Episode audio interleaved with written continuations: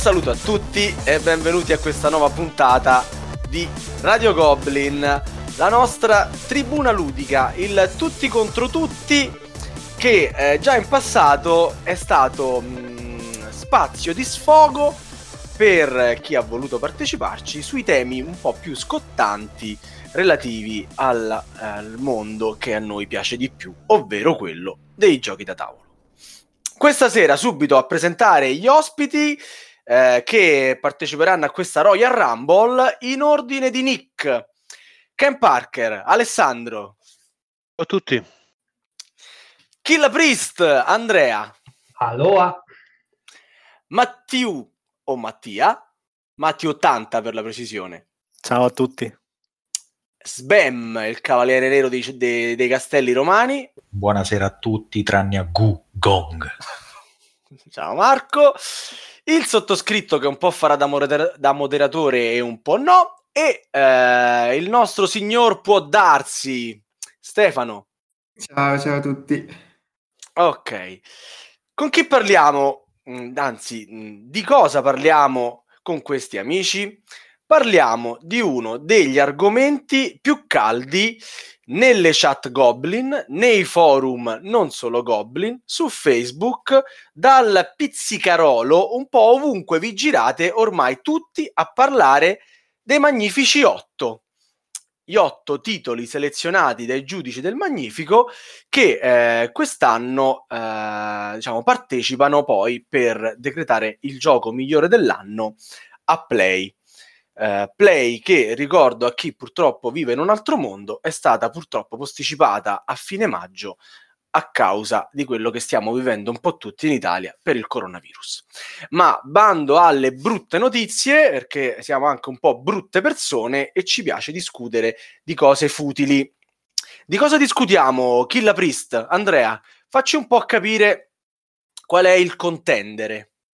Allora, il contendere è la lista degli otto che abbiamo selezionato, dico abbiamo perché io sono giudice insieme a Sbam dallo scorso anno. E, Ma ci sarai. diciamo che voi siete una rappresentanza dei giudici e dopo questo podcast bisogna vedere, esatto.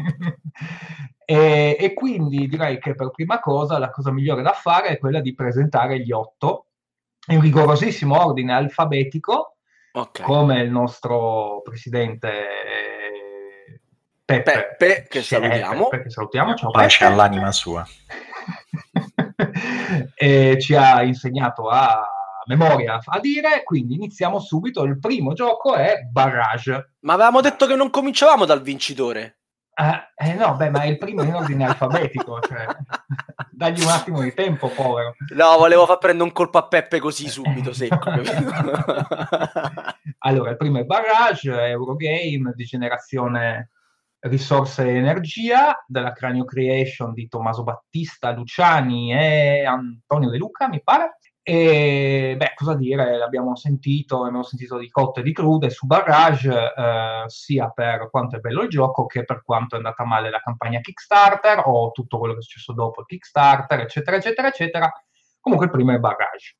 Seguito da il Elklund della selezione, forse solo uno, forse due, ma lo sapete già, saranno due. Il primo in ordine alfabetico è BIOS Origins di Phil Eklund e John Manker, gioco di civilizzazione folle come il suo solito, di evoluzione, eccetera, eccetera. Insomma, uno di quei giochi tosti come solo il buon Phil Eklund sa fare. Poi proseguiamo con un altro Eurogame, Crystal Palace di Karsten Lauber, eh, gioco della Feuerland, altro Eurogame abbastanza tostino, che eh, si, è fatto, si, è, si ha fatto parlare di sé soprattutto per la cattiveria, diciamo, del piazzamento dadi all'interno di questo gioco. Per il resto è un classico gestione risorse. Dopodiché, aspetta un attimo, devo chiedere a Ken Parker, adesso la C ho sbagliato già essere prima. No e dai. lo mettiamo sotto o sotto? Ma la D è muta. manteniamo l'ordine dai, dai. l'ordine è costituito. Bene. Allora subito dopo Pax Transhumanity del figlio di Eklund eh, Matt sempre Serra Madre Games e Ion Game Design, eh, gioco di carte della serie Pax sul, su un futuro distopico di cui abbiamo parlato, ah, scusatemi, distopico per il punto di vista mio, per altri utopico, di cui abbiamo parlato nell'ultimo podcast, in uno degli ultimi podcast usciti. Dopodiché abbiamo il primo peso un pochino forse più leggero rispetto agli altri, Space Gate Odyssey. No, no, non ti mettere già con le mani avanti e in posizione difensiva. Ah. Va bene, di Cédric Lefebvre eh, della Ludonaut, edizione francese, un gioco di piazzamento tessere, gestione risorse, un altro simile Eurogame fondamentalmente, eh, di gestione di una stazione spaziale e colonizzazione. Dopodiché abbiamo Terramara del quartetto Virginio Gilli, Brasini, Stefano Luperto e Antonio Tinto, Flaminia Brasini Luperto e Tinto, eh, altro Eurogame da Queen Games, se non mi ricordo male, eh, gioco interessante di piazzamento laboratori in cui c'è un particolare mh, sistema per cui puoi utilizzare i tuoi lavoratori in spazi, diciamo, più avanzati durante la partita che non ti ritorneranno durante i soliti turni, durante il turno in, in, in gioco, insomma, in turno. Dopodiché abbiamo la pietra dello scandalo The Crew, The Quest for Planet 9. Ne avrete sentito sicuramente parlare, se ne è parlato tanto in forum, se ne è parlato tanto nelle chat di, della Tana dei Goblin, se ne è parlato un po' dappertutto. È quello che forse ha stupito più di tutti gli altri all'interno della lista di Thomas Singh. Eh, che cos'è? È eh, un gioco di eh, trick taking, quindi la briscola, lo scopone scientifico, la briscola chiamata, insomma tutti questi giochi qua, però a campagna cooperativo eh, con un sistema di eh, praticamente limitazione al, alla discussione tra i vari giocatori. Dopodiché abbiamo l'ultimo, l'ottavo, ma solo per ordine, eh, diciamo, eh, per ordine Sema. di inizio, Sema, esattamente, che è Undaunted Normandy.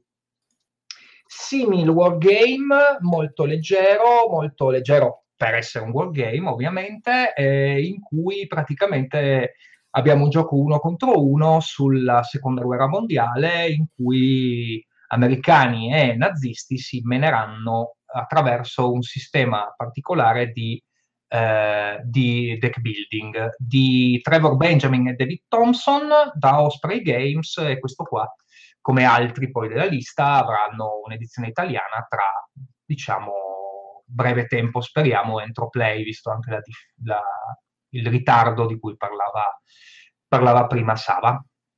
Ok allora questa è la lista degli otto. Come eh, in, in inizio di puntata vi ho anticipato le discussioni non sono state poche. Non sono state poche perché mh, i titoli che abbiamo trovato nella lista, almeno in alcuni casi, hanno generato. Eh, non, cioè, scandalo è una parola un po' eccessiva. Alla fine stiamo parlando di giochi e, e di un premio della Tana dei Goblin che anno dopo anno si sta creando invece un suo pubblico e mh, ci tengo a dirlo subito all'inizio di puntata, lo ripeterò anche spesso, questa, mh, questo podcast non è una critica al lavoro che hanno fatto i giudici, non solo quelli presenti, Killa Priest e Sbam, ma anche tutti gli altri. Eh, evidentemente quest'anno li ha posti di fronte a delle scelte, eh, vogliamo dire, difficili, che eh, come al solito non hanno potuto, forse non è nemmeno possibile, accontentare tutti quanti. Così abbiamo preso eh, ovviamente una rappresentanza della giuria perché ci piaceva avere, oltre che il loro personale giudizio, anche una voce interna al premio. Abbiamo preso il classico uomo della strada, così si è definito, ma sarà un po' il brigante sulla strada di Carcassonne, Metti 80, che ehm, si è buttato nella pugna, e abbiamo preso delle voci discordanti sulla lista degli otto, un po' la mia e un po' quella di Ken Parker, che le avete già forse potute eh, apprezzare, dico io, soprattutto quella di Ken Parker, all'interno del video di presentazione degli otto, è quella del signor Darcy che invece in forum, in chat e un po' ovunque ha espresso, diciamo, il, il, suo giudizio nei confronti della lista e nei confronti di un titolo nello specifico. Vi ho anticipato questo semplicemente per darvi un'idea che le voci mh, che ora ascolterete hanno un orientamento ben specifico, poi bene o male eh, ci conoscete, eh, immagino riuscirete a seguire il discorso in maniera agevole. Lascio la parola per primo a, a Darsi, a Stefano, così che potrà un attimo metterci a conoscenza dei suoi dubbi eh, su, questo, su questi magnifici. Sì, intanto come dicevi, nessuna critica nei confronti dei giurati. Sono assolutamente convinto che questa sia la miglior lista possibile per il Kindle del Magnifico. Ok, grazie. Eh, detto questo, no, scherzi a parte, eh, c'è, diciamo, per eh, sei, sei ottavi c'è tutto quanto mi aspettavo di trovare, insomma, un po' per quanto ho provato, un po' per quanto ho visto, un po' per quanto ho letto in questi mesi. E inutile girarci intorno, quello che non c'entra nulla con tutto il resto, l'abbiamo già detto, è, per quanto mi riguarda, è The Crew non perché è un brutto gioco, tutt'altro, è un gioco fatto molto bene, ma è palesemente un filler. E io ero rimasto che i filler erano esclusi dal Magnifico, ma forse sbaglio io. Tolto questo, l'altro grande elemento di discussione, che però mi guarda, mi vede assolutamente d'accordo con le decisioni prese, è quello dei paletti, penso che se ne parlerà più avanti nella puntata, sull'esclusione di certi titoli della fascia alta dei, Ah, quindi vogliamo. Secondo me un accenno al fatto che qualche titolo manca, o meglio, che qualche titolo eh, poteva essere aspettato, la possiamo pure fare subito. Tanto lo sappiamo tutti, stiamo parlando di Nemesis nello specifico. Magari sono anche altri titoli che mancano per tanti.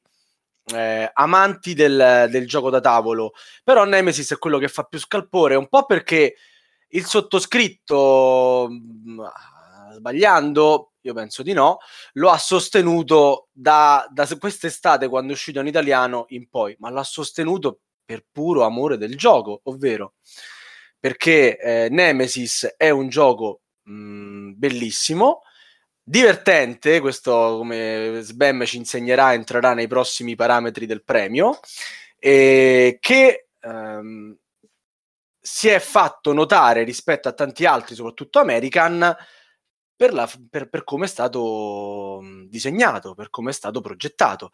Ovvio che eh, arrivati a febbraio con i giudici che devono stilare una lista, Nemesis non può, non può assolutamente entrare in questa lista perché una delle caratteristiche dei giochi del Magnifico è che abbia un prezzo contenuto, nei 100 euro abbiamo individuato, e perché questo prezzo sta lì a indicare che possa essere fruibile da tutti, perché noi saremo pazzi, malati e andiamo a spendere anche di più per un gioco da tavolo a volte con le espansioni, con la pittura, con i vari add-on, con le, le, le, le, minuterie e tutto il resto.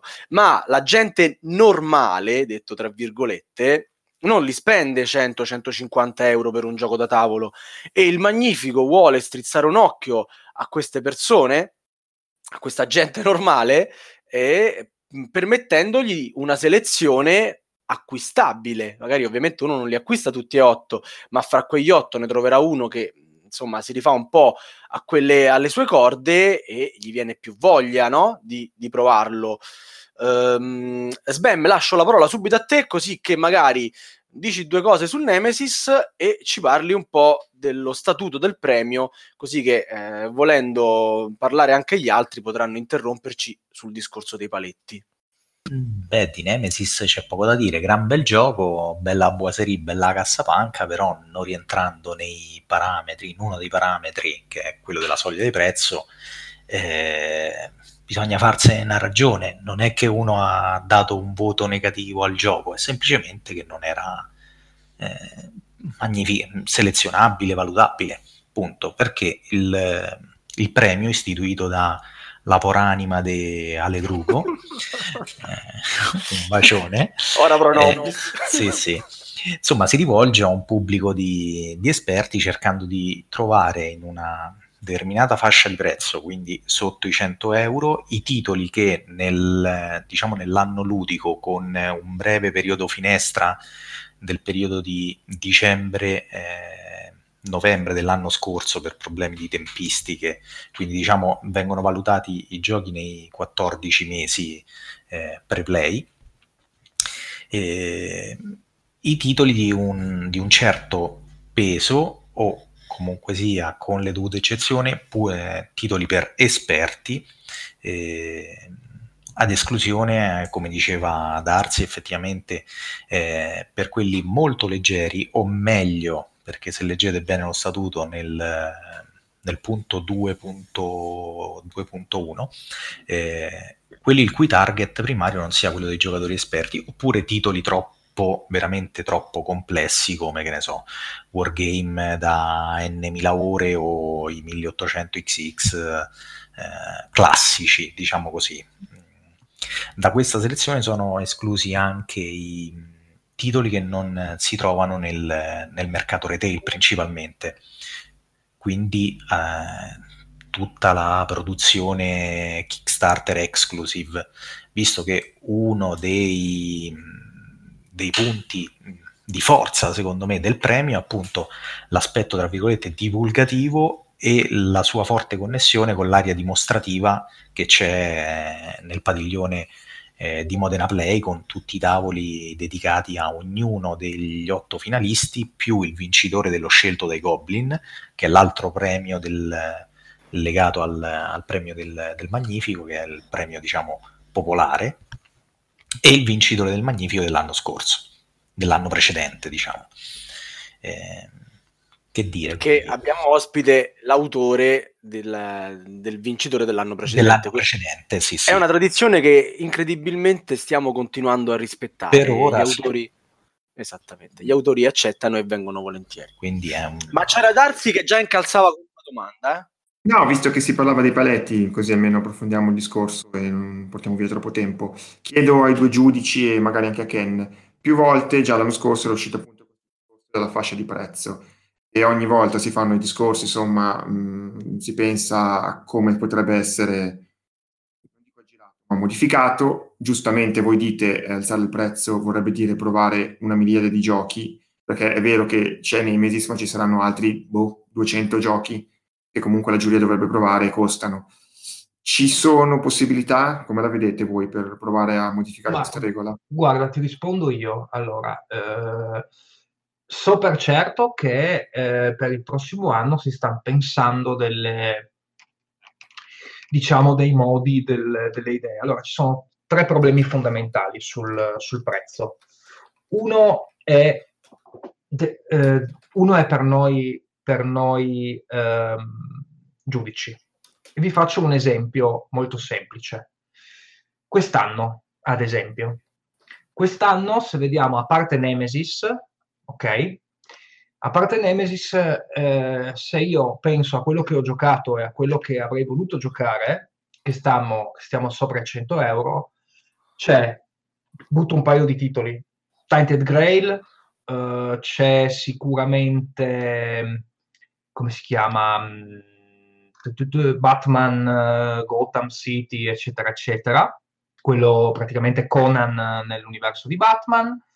Poi c'è Claustrofobia, la nuova versione, 1643, Black Rose Wars, che è un altro che stava sopra i 100 euro, quindi diciamo non magnificabile da questo punto di vista e poi sicuramente qualche altro che in questo momento non mi sovviene, ma che comunque eh, fa parte, diciamo, della, delle liste dei, dei, giochi che stanno sopra ai, al centello.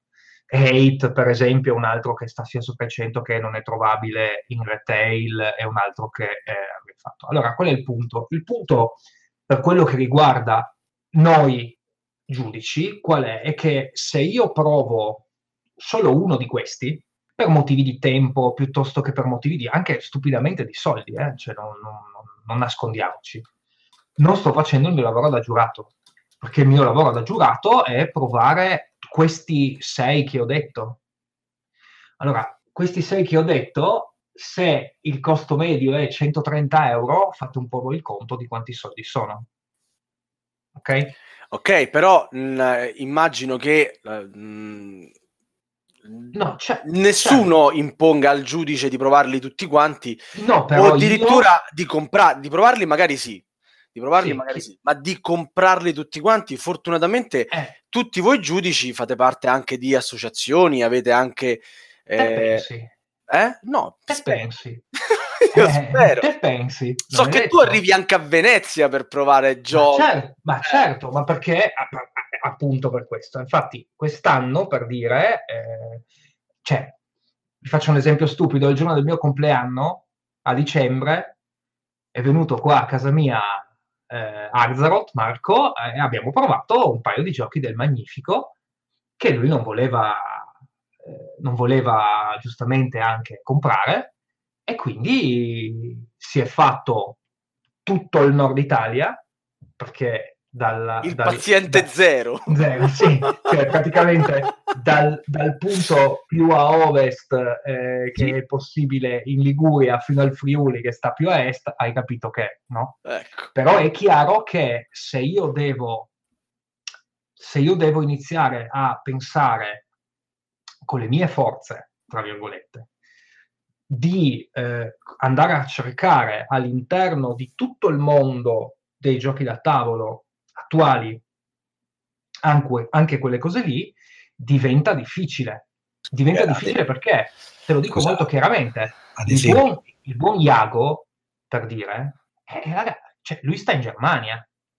Non è che ha tanta facilità a venire a provare un a trovare gli American a me, da me per dire non cioè, ha facilità a trovare gli American no? ti ricordi quando gli chiesi come li chiamano gli American in Germania e non li chiamano proprio ecco. gli alleati li chiamano no, no. poi il secondo problema sì. secondo me ce lo puoi spiegare te Sava no, una piccola la... parentesi ad esempio io ho avuto ecco cioè chi mi conosce lo sa una bambina da poco quindi non mi sono potuto spostare e dovendo provare molti wargame, ecco lì che eh, io molti li ho acquistati io di mio e ho fatto girare le scatole spedendole, infatti tant'è che i miei Last Hundred Yards e Knights of Fire adesso se li sta vendendo Remberche da qualche mercatino del Veneto, capito?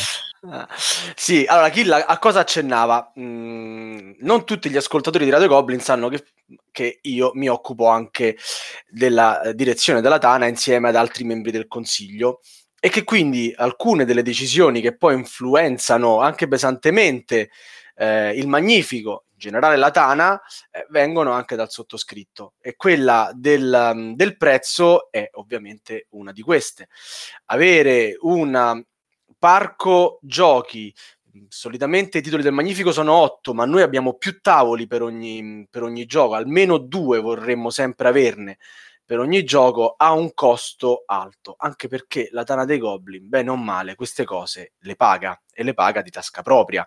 Quindi sostanzialmente anche allestire un'area che sappiamo avere un sacco di estimatori all'interno della fiera ha un suo costo e questa cosa va valutata però sicuramente è secondaria rispetto alla, alla, formula iniziale. Su questo ci stiamo lavorando, ovvero sul poter migliorare la possibilità di avere più titoli dentro e non appesantire troppo le tasche dei giudici. Non è semplice, ci stiamo lavorando. Però un'osservazione ve la butto là subito e poi passo la parola a Mattia. Mattia, preparati che tocca a te. Sono qui, sono qui. La, la polemica che è scaturita per la mancanza di Nemesis magari non nasce dal fatto di aver trovato dentro altre eccezioni? No, ovvero... è colpa tua. Eh certo, facile fare della, facile dare la colpa a me.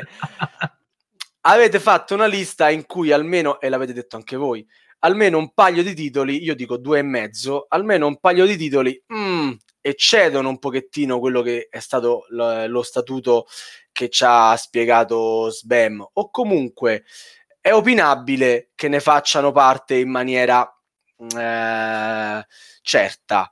E allora magari eh, chi legge questa lista e ci trova delle eccezioni dice vabbè hanno fatto l'eccezione di qua, hanno fatto l'eccezione di là, potevano fare l'eccezione per sto gioco che bene o male sta interessando tutti quanti, che piace e via discorrendo. No Mattia? Ma Vai, ti Mattia, dirò, vai, Mattia. Tocca a Mattia, dopo poi...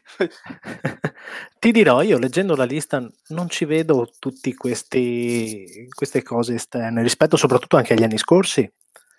Cioè, nei, nei magnifici degli anni scorsi sono entrati un sacco di titoli che non sono così pesanti. eh. Cioè, magari- Mattia, prossimo giurato. Eh, dai, eh, certo. Curriculum a Peppe.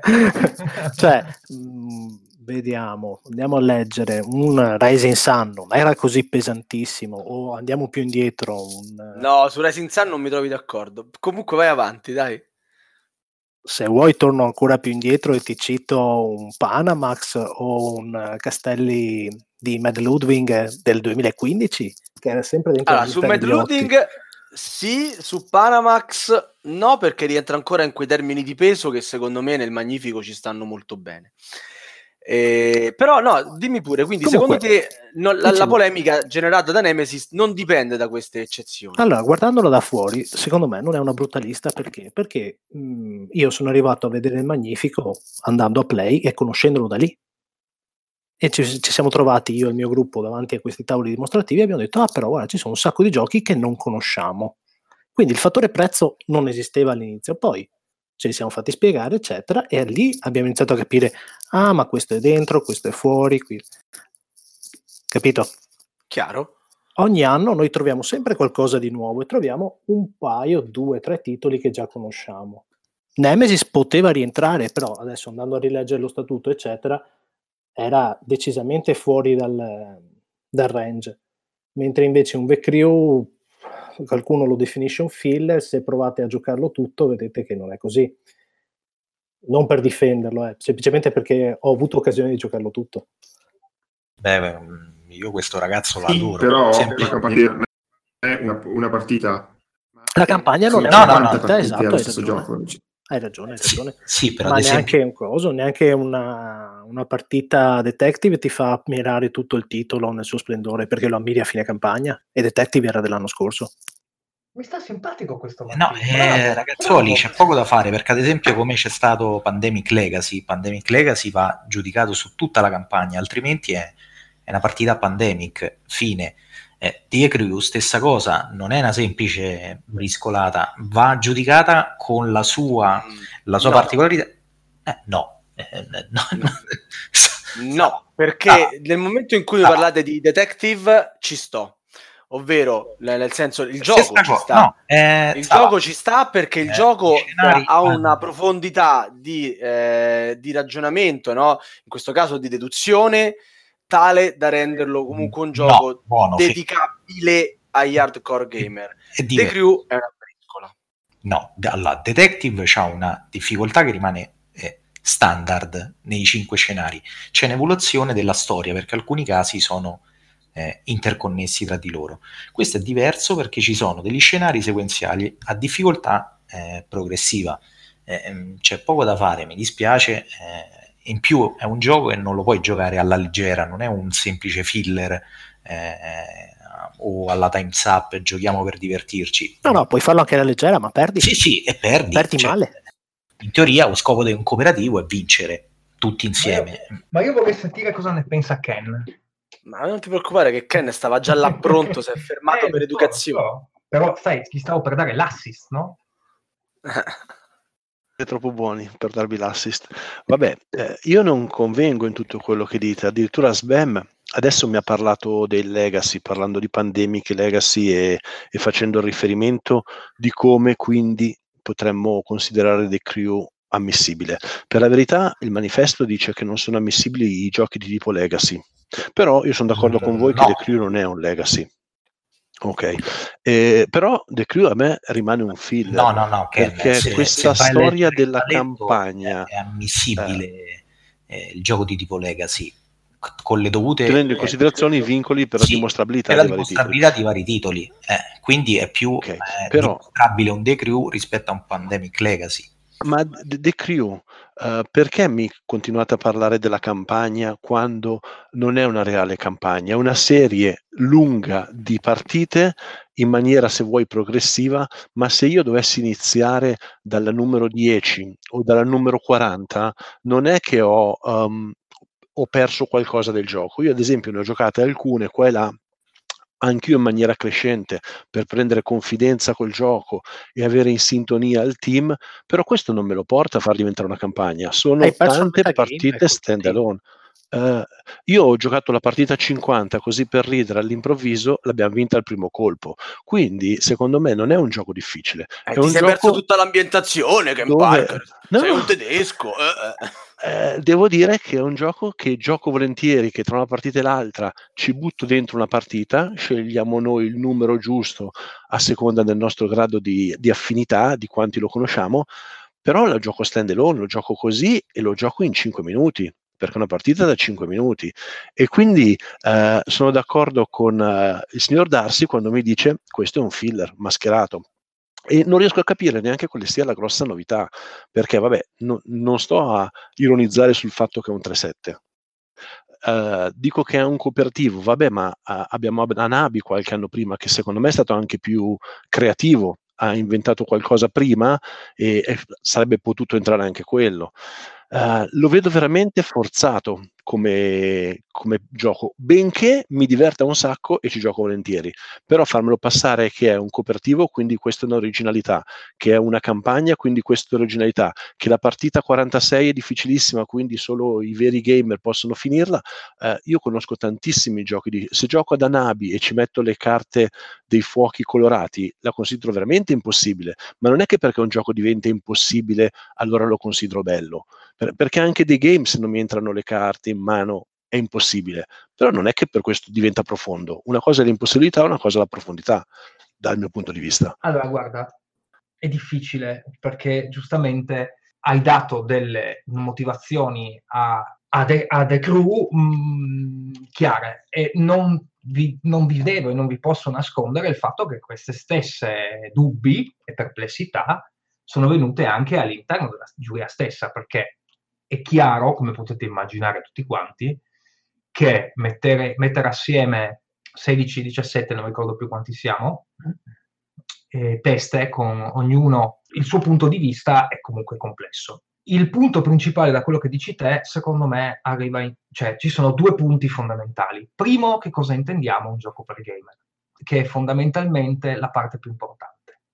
The Crew, secondo la giuria, secondo la maggior parte della giuria, è stato considerato da gamer perché? Perché nonostante la mole molto bassa di regole, nonostante la mole molto bassa di eh, tempo di gioco, è stato eh, considerato una sfida vera e propria che se non ci metti il, l'impegno necessario per giocare a quel gioco è assolutamente, eh, è praticamente ingiocabile.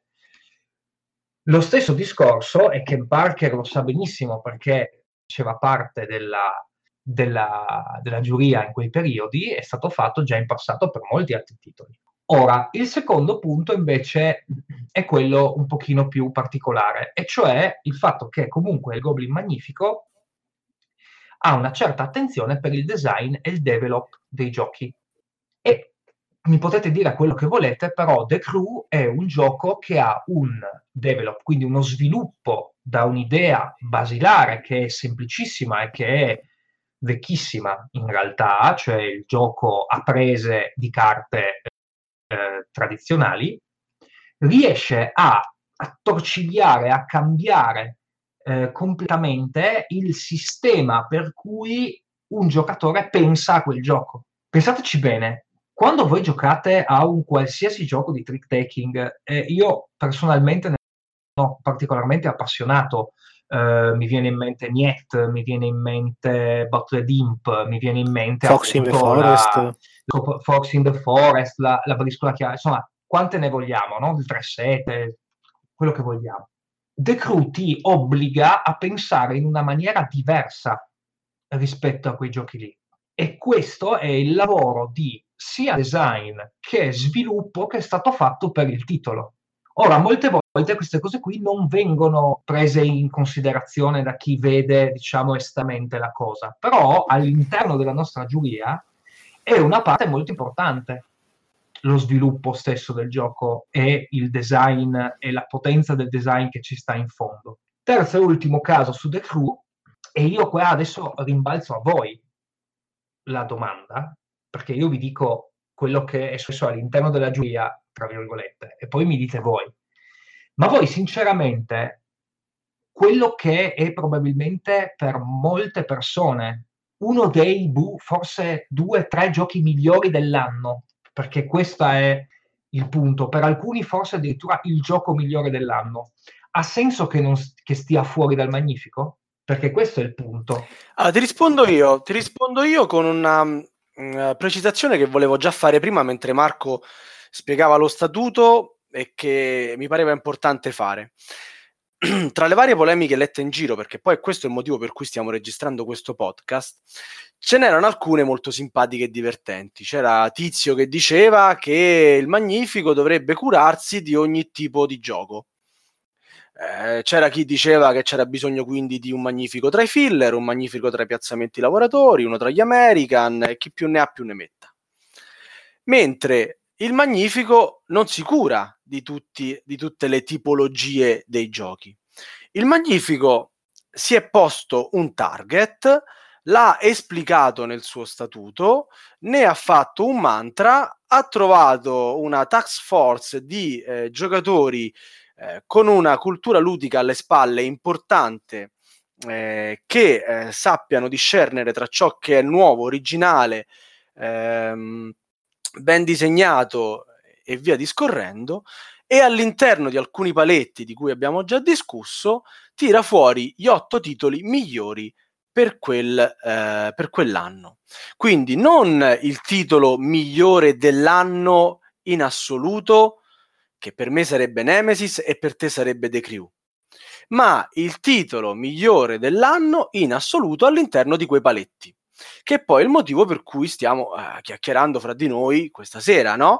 Ken Parker eh, ci ha fatto una disamina eccellente di quelli che sono i paletti che The Crew va ad infrangere. E, e per questo motivo eh, ovviamente eh, mi viene da dire eh, no, The Crew non ci sta non ci sta. È divertente, ci ho giocato anch'io, mi è piaciuto. Ho passato un quarto d'ora in allegria dopo aver fatto una partita a un tedesco pesante, ma anche un po' alleggerito la serata, pensa un po'. Quindi, però, onestamente, eh, mi fossi trovato all'interno della giuria, probabilmente avrei espresso un parere negativo al metterlo nella lista degli otto. Eh, no, vai pure Alessandro, se mm, volevi interrompermi senza... Perfetto, grazie. Senza Volevo parlare proprio di questo, Sava, del fatto che ci ho pensato anch'io se fosse opportuno uh, tenere quasi uno slot per ogni genere. Faccio l'esempio, uno slot per un filler, uno slot per un American, uno slot per un cooperativo, uno a due e quanti ne vogliamo. Però penso che non sia corretto. Non penso che sia corretto perché dico, uh, andiamo a tenere magari lo spazio per un gioco che non è eccellente, ma è il migliore di quel genere quell'anno e magari lasciamo fuori dei giochi che sono più belli solo perché devono entrare nello slot. Quindi questa cosa qui io la, boccerei. Non solo, una cosa che mi spiace di The Crew e di altri giochi di questo genere è che riesco a capire meno il senso del premio magnifico rispetto al trend iniziale. Uh, secondo me stava andando a occupare uno spazio che non esiste in giro, ovvero gioco per gamer differenziandosi da tanti altri premi.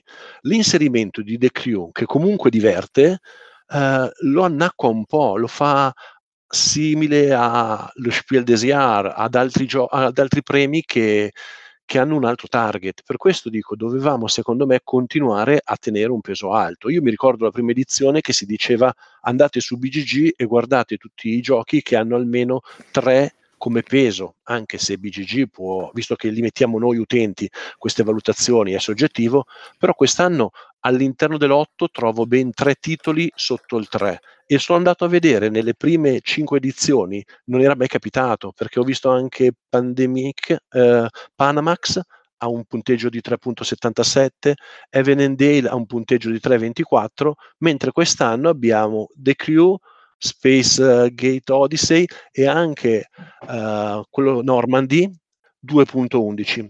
Quindi secondo me stiamo un po' rischiando di... Esatto. Boh, ma dai, però, dai. Ah, non... Aspetta, aspetta, che volevo dire una cosa io sul discorso di Ken, poi vi lasciamo la parola. Il fatto sì, che... Il senso è questo.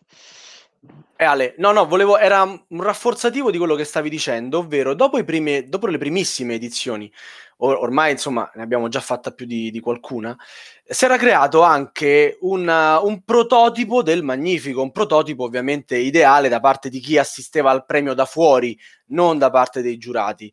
O meglio, i primi due vincitori della, del gioco, del, del, del Magnifico, avevano fra le tante caratteristiche anche quella di avere una scarsa attenzione alla grafica per dare invece maggior peso alla meccanica. Mm, e sto parlando di Versindas Volk e eh, Food Chain Magnet mm, perché se non mi sbaglio sono il vincitore della prima e della seconda edizione correggetemi pure che io spesso con gli anni faccio confusione sì. E, mh, e si era creato questo prototipo nell'immaginario collettivo della gente che seguiva il premio dicendo se c'ha la grafica brutta ed è un gran gioco probabilmente vincerà il Magnifico, tanto che all'anno seguente tutti a pensare che Tramways avrebbe vinto il Magnifico, no? E quell'anno poi è stato eccezionale come, come lista degli otto e Tramways non ha vinto, ma se avesse vinto sicuramente non avrebbe fatto scalpore. Questa cosa per me eh, da amante del premio è importantissima. È importantissima. Eh, come ha detto Alessandro, rafforzo il suo concetto. Creare un premio che prima non esisteva, con un suo carattere, con una sua personalità, è il vero valore aggiunto del magnifico. E eh, soprattutto il Magnifico cosa ha rispetto agli altri premi? La lista degli otto. Stasera è un concetto che non abbiamo ancora ribadito. Eh, è vero che il, chi vince il Magnifico ha gli onori e la gloria della, della vittoria, però mh, la vera ehm, cosa importante del premio Magnifico è la lista degli otto. È quella che fa la differenza. Almeno per, per un utente esterno come me è quella che fa la differenza. Cioè, vi faccio un esempio pratico. Con la lista dell'anno scorso, io sono andato avanti a giocare tutto l'anno e conoscevo solo Rising Sun prima della lista, perché ci ho fatto il pledge. Gli altri titoli li ho recuperati un po' alla volta e ci ho giocato tutto l'anno. Idem per l'anno prima dove conoscevo Ion's End perché mi piacciono i giochi di carte e potremmo andare indietro nel tempo così avanti, avanti, avanti. Quest'anno, secondo me, di quella lista degli otto, quello che è uscito maggiormente è Barrage per tutta la polemica delle manine, eccetera basta. Gli altri o qualcuno ha seguito Essen oppure erano semi sconosciuti. Undaunted l'ho sentito perché mi piacciono le carte. The Crew l'ho captato così in, prima che arrivasse sul premio per sbaglio. Quindi ha continuato il suo utilizzo, vedi? Cioè non c'è una grossa discontinuità dagli, dagli altri anni, scusatemi. Eh. Noi facciamo la differenza fra i gamer e gli acquirenti, cioè un gamer è quello che gioca, eh e gioca spesso, ma non è detto che conosca tutto il mercato. Io gioco ogni settimana, ma tutto il mercato non lo conosco neanche per sbaglio. Beh, oggi sarebbe impossibile questo, Mattia, ovviamente. Ma neanche cinque anni fa, quando è nato il premio? Ma probabilmente questo è anche uno dei motivi per cui eh, la lista dei giudici del Magnifico è complicata da, da redarre. No? Killa, stavi dicendo qualcosa? Scusa che ti ho interrotto ben due volte. No, stavo dicendo che eh, la discussione che sta uscendo è proprio... mi fa un po' sorridere. Perché? Perché è una discussione che è già uscita. Voi date, cioè già uscita all'interno della, della giuria, no? Voi date per scontato soprattutto tu, Sava e Ken Parker, date per scontato che un gioco magnifico che possa entrare all'interno delle, degli otto del magnifico abbia, debba avere alcuni eh, paletti non scritti, ma sono paletti eh, che avete visto secondo quella che è la vostra visione delle vecchie, delle vecchie liste e che probabilmente e anche corretta e che non vi nascondo, è anche una visione molto vicina a quella che è la mia, perché poco da nascondersi, insomma, che eh, i giochi all'interno devono avere uno stesso peso. Però io a questo punto vi dico l'altra parte, e cioè che eh, secondo molti di quelli che sono all'interno della giuria, questo non è un, uh, un punto fondamentale cioè un gioco che ha tre regole e che ha un peso specifico su BGG che non vuol dire nulla e sappiamo tutti quanti che non vuol dire nulla. Ok, è una cosa soggettiva il peso È una di cosa BGG, soggettiva, come anche esatto. la Ma classifica di co- BGG. Ma è una cosa soggettiva anche il peso.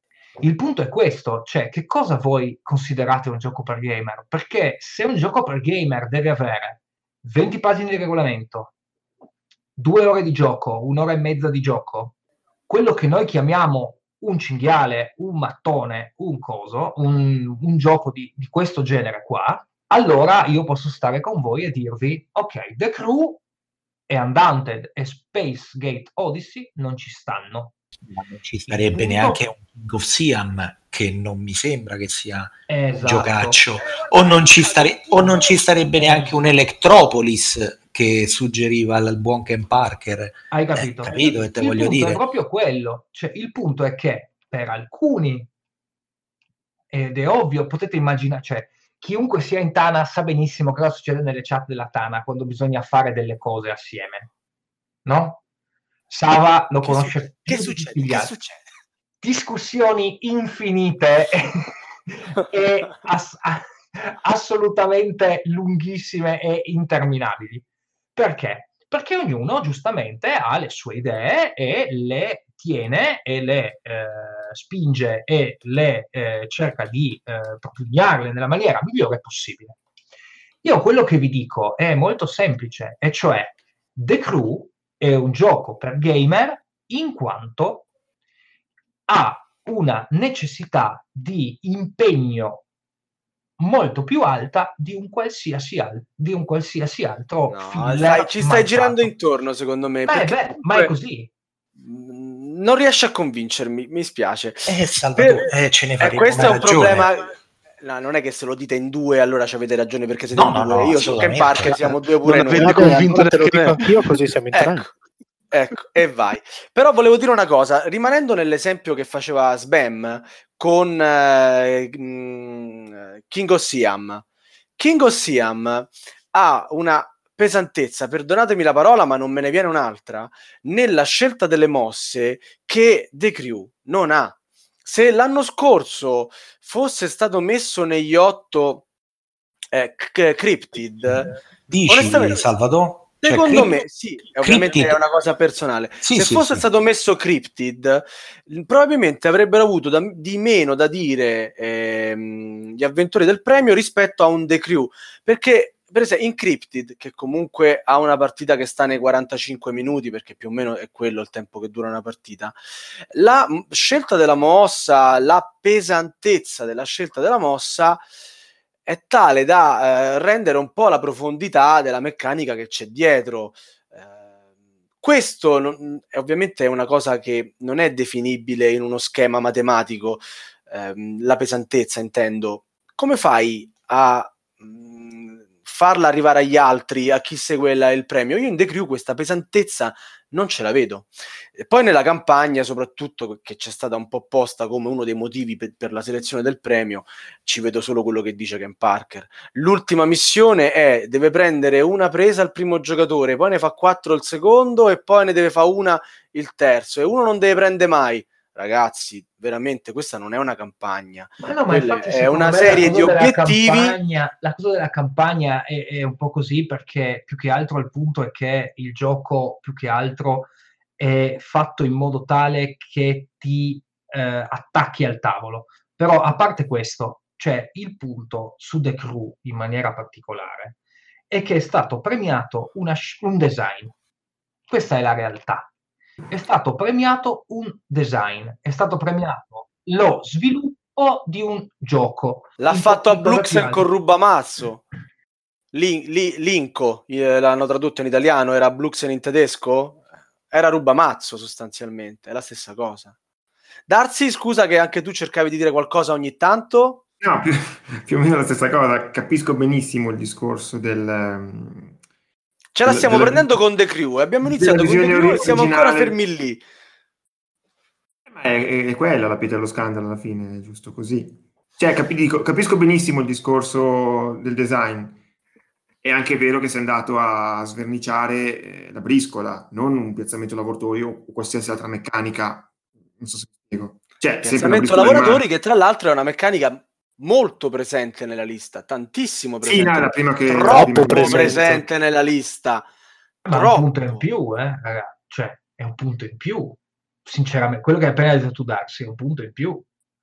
Perché Ma- quella cosa lì, cioè quel- questo tipo di gioco qua, no, non era mai stato, o quasi, a me viene forse in mente uno molto vecchio di simile, cioè simile, che ha un'idea simile a quella di The Crew di cambio del, del, del paradigma dei giochi di prese standard di carte. Cioè, eh, E King che poi fa è molte chiaro- cose simili, E poi eh. è chiaro, se- però io adesso io ve la proprio voglio, voglio sparare lì.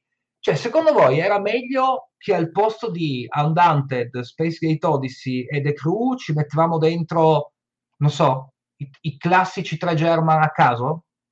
Non No, lo so. Io ve lo però dico, eh. Io dico, al posto di Undaunted, prima mi sembra che Sbam ha parlato di un altro titolo sempre di Wargame che potrebbe entrarci, The Last 100 Years. Secondo me, eh, perché scegliere un gioco light per un... Tu sei il mio giocatore al tavolo preferito in assoluto, Sì, Alessandro. poi lui non sa che Perché tu secondo- c'hai la no, bastardata proprio lì e se te il la gioco giochi è fatto per gamer, te la giochi con leggerezza, capito? Cioè, gli hai buttato giù sta briscola restando in tema The Crew. Sì, che poi oltretutto, se è il primo, No, io se- sono il secondo eh, per The Last Strand Yards. Ecco, ora- ora arriva la è venuto, Ok, Azeroth è capisco venuto che sia complesso 100 Yards. e, e non... Lasciamo perdere. Sono ancora a cerca Peppe, capo. no, capisco che sia complesso e non adatto a tutti, però, però visto che è un gioco per gamer, se devi segnalarmene uno, segnami il migliore. Non quello... eh, lo penso come, come Ma premio, come valore aggiunto del premio. provato, Ha Ken? i suoi limiti. L'hai provato? No, no, no, no, non l'ho Non provato, provato. eh, ho visto un, rego- un regolamento Eh, corposo, però tutti mi parlano come il vero wargame bello di quest'anno. L'altro è un po' più... vero. Un action È un counter. wargame, diciamo, È un- duro e Se puro. vogliamo dirla tutta, no? The Crew vi ha fatto così e vi, e vi sembra che esca fuori dai, dai paletti. No, Però non è che ci sembra. no. Non, non è che ci sembra, eh, sembra che esca fuori dai paletti. La Standard di Arts è meno conosciuto, però in realtà se tu vai a vedere il manifesto, Vengono esclusi la Standard Yards e altri giochi proprio. Viene quasi citato. Col titolo, nome e cognome. Sì, sì. Ok, però si rischia veramente di annacquare il meglio. Anch'io vado a vedere gli otto finalisti per trovare delle ispirazioni, qualcosa che mi stupisca che non avrei mai conosciuto e, e quindi un valore aggiunto. L'anno scorso, quando è entrato Tokyo, Tokyo Metro, è stato Sì, bellissimo perché non l'avrei mai scoperto, è stato un, un premio che mi hanno offerto i giudici del Magnifico mettendolo dentro, facendolo scoprire. Poi non è adatto a tutti, ma io dalla selezione mi aspetto un po' quello, che si vada a scovare qualcosa a volte anche di complesso, che gli amanti del wargame possono provare questo rispetto a quell'altro che invece è un po' più family, che poi magari dico, ah, ma è tutto qua il wargame, ma perché non sto provando qualcosa per giocatori esperti. Per questo dico che capisco la difficoltà di un giurato di provarli tutti e quant'altro, ma alla fine dovrebbe ogni tanto ricordarsi è per i giocatori esperti, quindi un amante dei wargame rischia di rimanere deluso, perché se dice il meglio uscito quest'anno è questo Undaunted Normandy, potrebbe rimanere deluso. È un peccato non averci messo quello che a detta di molti, e io non sono un esperto di wargame, è migliore. In questo momento è, è quello forse migliore dell'anno. Qui entriamo in un giudizio e passo la parola a Marco sulla eh, discrezionalità mh, dei giudici nella scelta dei titoli all'interno di quelli che poi sono, diciamo, selezionabili. Marco, eh, dobbiamo aspettarci eh, questo- questa tipologia di scelte, eh, come ti posso dire, a sorpresa anche per le prossime edizioni o questa è stata veramente un'eccezione? Ma mh, purtroppo va valutato eh, annata per annata perché eh, ad esempio nell'anno in cui è uscito Time of Crisis per me c'era ad esempio era uscito un coin eh, eccezionale che era Colonial Twilight che rispetto a tutta la serie era qualcosa di nuovo visto che è stato il primo coin da due. Eh, lì hanno valutato di mettere quel, eh, quel titolo per boh, mh, essendo un'eccezione di eh, perché neanche quello se andate a vedere un eh, wargame nudo nudo e crudo, è un sim, è un, diciamo è, è la, uno dei, dei titoli più, più family che ha tirato fuori la GMT eh, negli ultimi anni. Eh, cioè, parliamo di discrezionalità, ripeto, va vista. Però la, il premio si è aperto anche a, cate- a categorie medio pesanti, per non dire medio leggere. Guarda, Peppe, na- e-, e si è aperto anche a filler. Sostanzialmente, voi state dicendo esce un filler favoloso, la... ci piace a tutti, noi lo buttiamo dentro. Beh, sa, eh, se tu la vuoi vedere così, purtroppo non, non te possiamo convincere del contrario. Che ti devo dire? Eh, continuiamo questa maniera. Eh, ad esempio, Ken nella non devi convincere me, convinci no, Ken no, Parker, no, dai. Eh, Ken Parker nella lista di titoli che lui suggeriva alternativi alla lista dei cosi ha messo eh, nell'Elettropolis che pure eh, diciamo non è questo peso aspetta, così aspetta, parentesi Alessandro di cosa sta parlando Marco? sul mio blog ho messo i miei otto preferiti. Io ho messo Come lo trovano il tuo blog leggero. gli ascoltatori? E poi non è il suo blog, ma è il si blog chiama col mio vecchio nickname, no, ottobre 31. Un altro, un altro, personaggio che lui millanta di essere lui, ma è un'altra il mio vecchio amico. Ok, nel blog di ottobre 31 troverete i suoi otto magnifici. Scusa, poi, poi dopo vai dopo Marco. Marco, finisci pure il concetto o, o, King's Dilemma, che io pure ho fatto la campagna, è, è molto esperienziale, però pure quello lì eh, tecnicamente è molto povero perché è un gioco che gode di metagioco, quindi è molto più, tra virgolette, più vicino ai party game un King's Dilemma che un The Crew. Eh, ecco lì, purtroppo, eh, cioè, come vedete, poi ogni persona vorrebbe mettere eh, quello eh, più vicino ai suoi, ai suoi gusti. Eh, noi giurati fortunatamente siamo un gruppo eterogeneo e cerchiamo di convergere, eh, altrimenti se no dovrebbe essere una lista di eh, 8 per 17 giudici, ecco là, fate voi il conto. Eh, Infatti strano che non sia ancora parlato di America. Che avevo già preparato, ah, ecco. avevo già preparato le mie benzodiazepine. Lì, lì, te, lì te voglio lì ve voglio. Beh. O di astratti? Ma in realtà il, il, il manifesto che espre, espressa eh, lì purtroppo astratti. gli astratti, sì. Però ad esempio un astratto è un gioco da gamer? Secondo me sì. Gli ultimi astratti moderni, facciamo War Chest, sì. è da gamer, eh? No, ti prego, non ci voglio giocare anche gli astratti. eh, ho capito, ma prova, prova a giocarlo e dimmi che non giocare solo a quello che no, ti lo so, lo so, lo so stavo Invece la professione del giudice prevede la sofferenza eh, al, al Sì, sì, infatti eh, quando entri nella giuria ti arriva a casa un pacchetto pieno di scatole di Malox. Sì, non esatto. è tutto oro quello che provi. No, no, io veramente no, no, non vi invidio vera- nemmeno un po' nel, durante l'anno Ma a provare tutto. Gli American, gli American ci hanno regalato quest'anno, oltre a quella perla di Nemesis, anche dei bei sassi. Quali sono i giochi American che proprio non consigliate? Dai, parliamo male di qualcun altro al di fuori del premio. Gods of War. del russo? Ah, sì, sì. che, che, che, da, che da, dalla descrizione sembrava tanto figo, capito? Mi raccomando, The Ranged, consigliatissimo. kill. Allora, dovete sapere che eh, per cercare di prendere il più possibile, eh, in maniera ufficiosa ci siamo divisi un po', nel senso che eh, io e il qui presente Sbam eh, siamo quelli che all'interno della giuria, insieme a Axaroth, proviamo, beh, io e lui e, e, e Nonno Goblin proviamo di più i wargame, eh, cioè cerchiamo di avere un occhio particolare su wargame, dopodiché ci sono quelli che sono più attaccati al lato America, che sono io, sempre Sbam, Arzaro stesso che ne prova un sacco, Peppe anche ne prova un sacco, e poi c'è tutta la parte invece di quelli che ci vanno a cercare, insomma, come potete immaginare, cerchiamo di dividerci un po' i compiti e vedere un po'. E io quest'anno mi sono particolarmente impuntato, vi dico la verità, mi sono impuntato perché volevo provare, trovare un gioco tematico figo sotto i 100 euro e, e, ha bevuto più degli anni degli altri anni. Ci ho provato. Ci ho Vabbè, provato. Abbiamo capito che io invece l'ho. Dimmi. Scusate, io secondo me eh, l'avrei trovato nel senso che Western Legend per Sì. me è un gioco che sarebbe potuto rientrare in base ai paletti perché la riedizione italiana è stata fatta nel 2019 e quindi aveva le caratteristiche, il prezzo era sotto i 100 euro, non è profondissimo, però sicuramente ha un'ambientazione che è il suo punto di forza e io ci avevo pensato che potevate buttarlo dentro. Come mai è stato escluso? Ci avete pensato? Oppure avete considerato che la prima edizione era già abbastanza a livello pensato. di tutti e quindi... Ci abbiamo Mm. pensato ed è un po' le due cose che hai detto, cioè il fatto che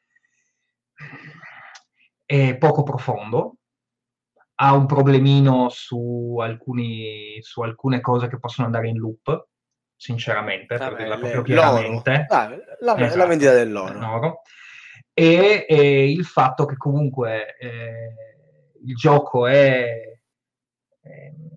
è- era già uscito anni prima, comunque ci fa un minimo dire, cioè, chiaro, era ammissibile, però il, il il punto, il punto più grosso era il fatto che c'era sta cosa del loop e del fatto che comunque la profondità di gioco vera e propria.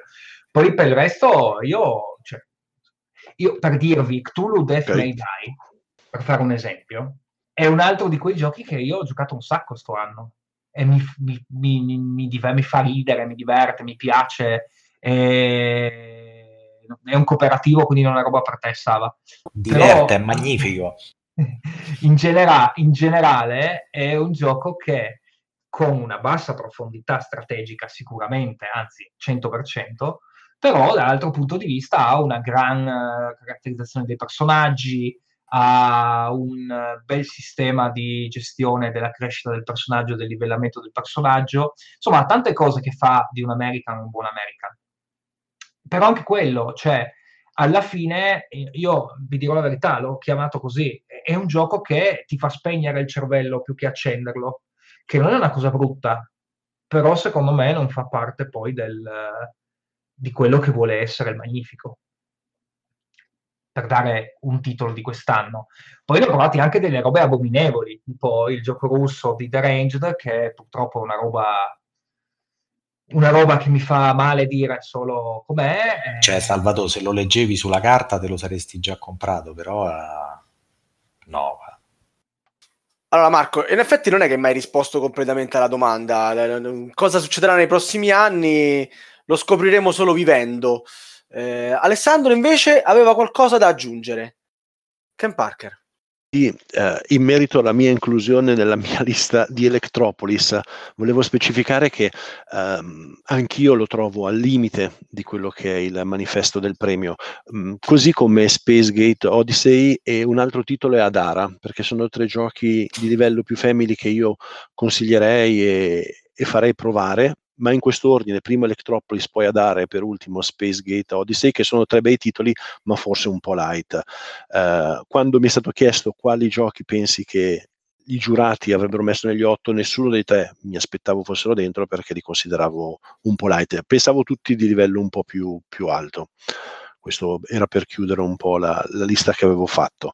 E è stato citato anche King's Dilemma e io sono pienamente d'accordo che è abbastanza light e ha, che ha un gameplay che ha- è faraginoso, non perfetto, ha degli No, difetti, guarda, però eh, è più che è light, affascinante l'originalità, è affascinante come tutto si incastra, come è stato costruito, la storia. È un No, gioco che mi ha annoiato come da giocatore, ma è stato una sorpresa. E, e questo penso che ogni tanto il Magnifico è bello che lo riporti, un po' come era anche Tragedy Looper, un altro gioco che so che è Eh, apprezzato. aspetta, Tragedy Looper, sì, io l'ho, l'ho adorato.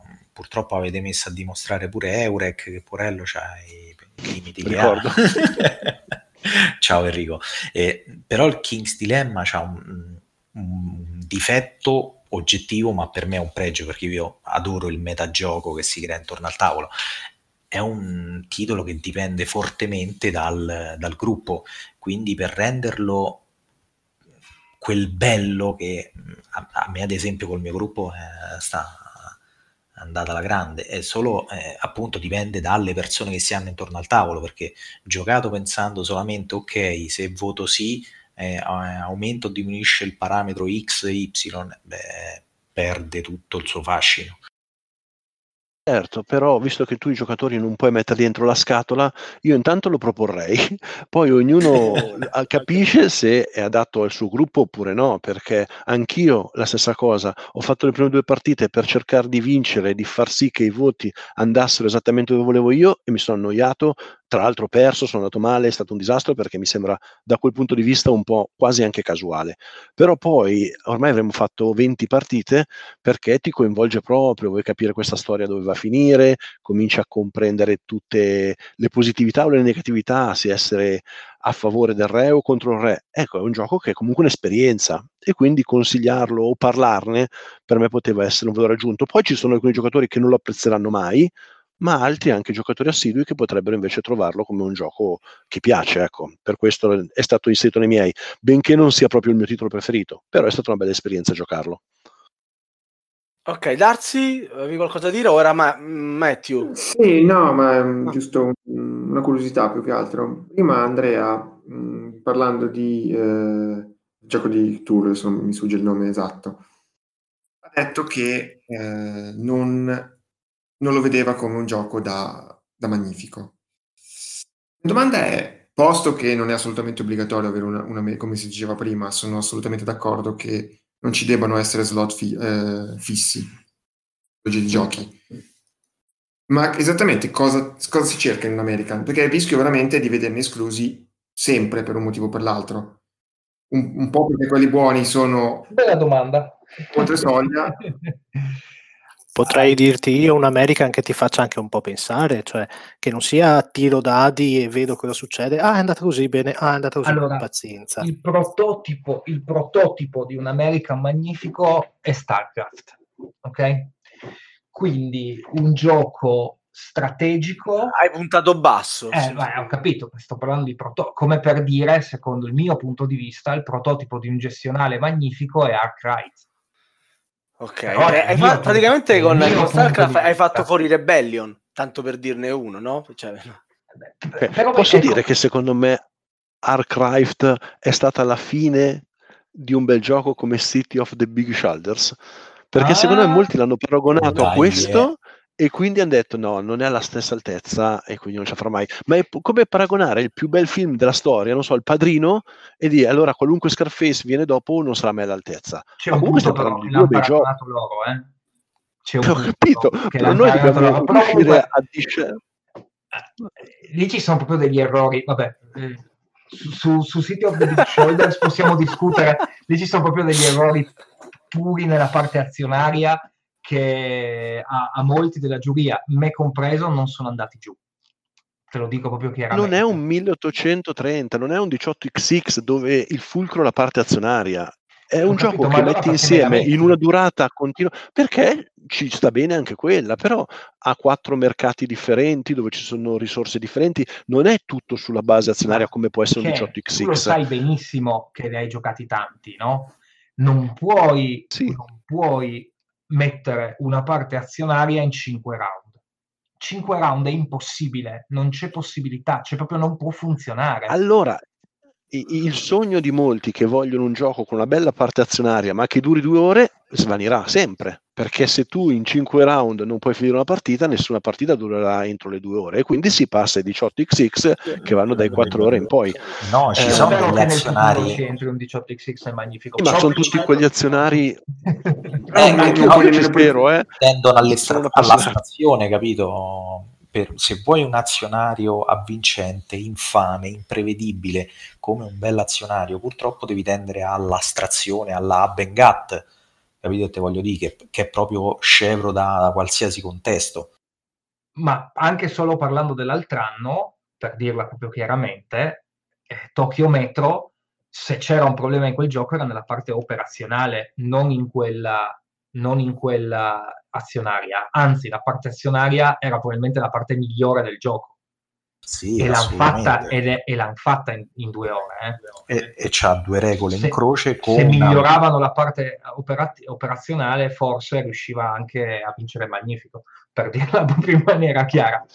Comunque, forse anche la, la giocabilità quella, sì, il, il tabellone no no però sono d'accordo No, per me è un gioco che poteva diceva benissimo meritare interessante, quello che diceva Darsi è interessante. Allora, ehm, dicevo che secondo me è il prototipo di un gioco magnifico, American, tematico e StarCraft. Perché?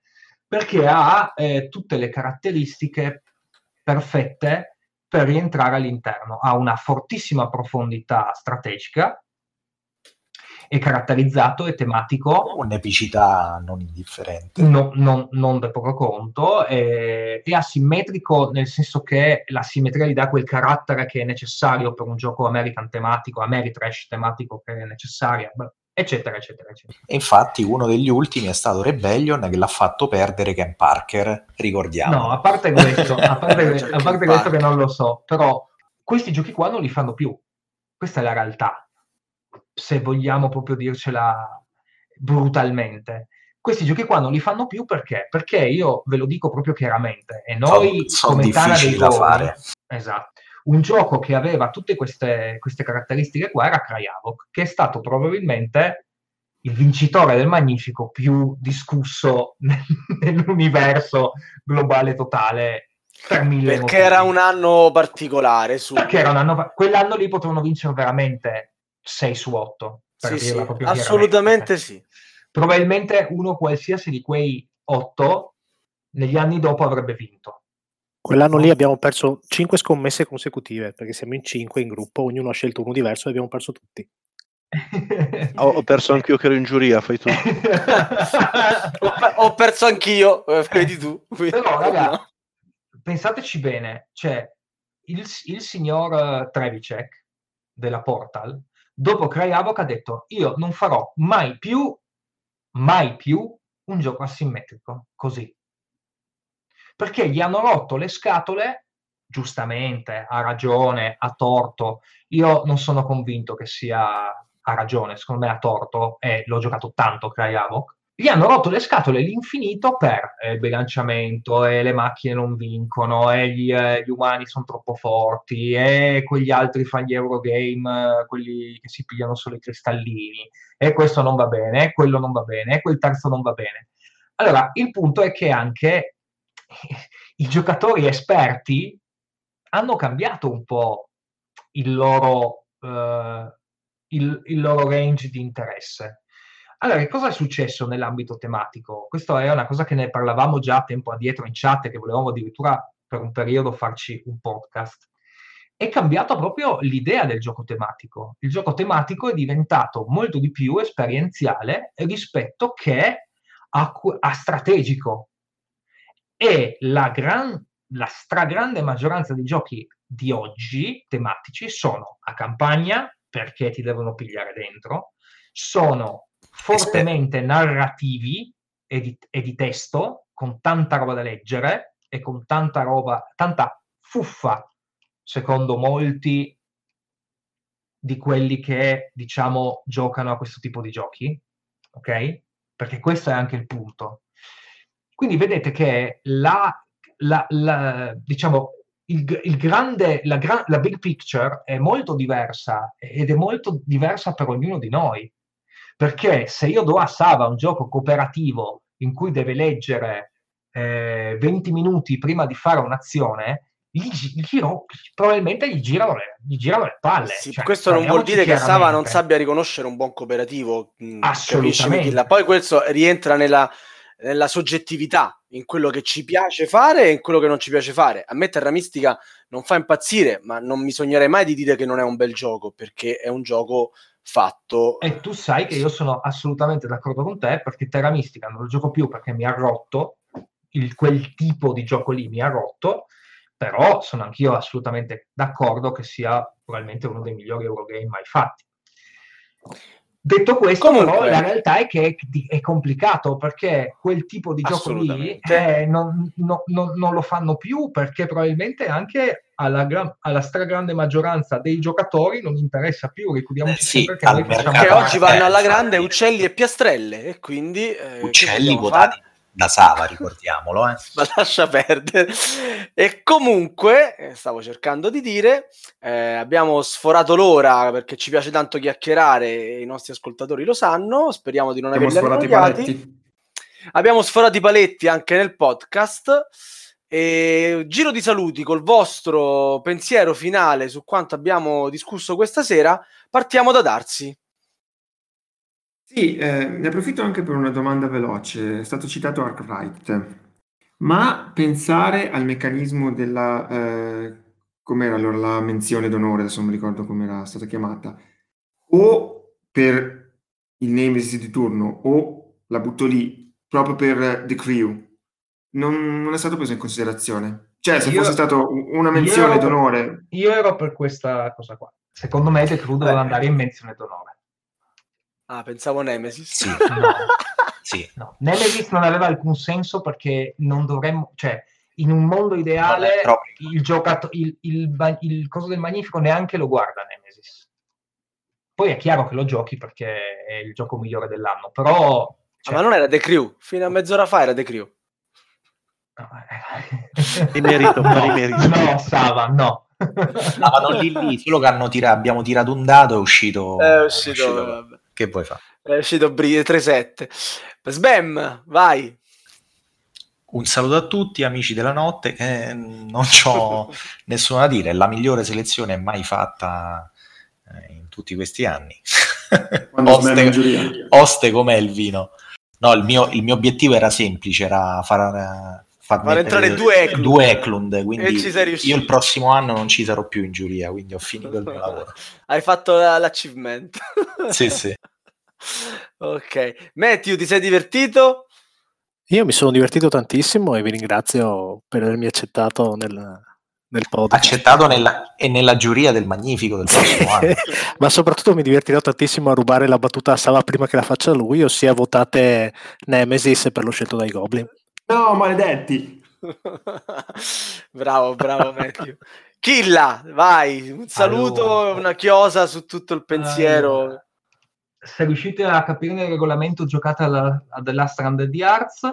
Bravo, bravo, Killa. Eh, Matthew ha una bella voce radiofonica, quindi lo piglieremo per altri, per altri podcast.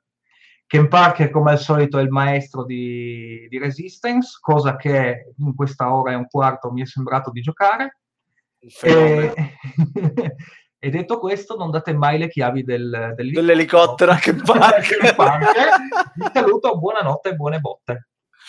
Alessandro, a te la chiosa finale. Guarda, ti abbiamo tenuto per ultimo perché Niente. dulcis in fundo, no? Eh. La famosa chiusura Grazie. Ken Parker, no?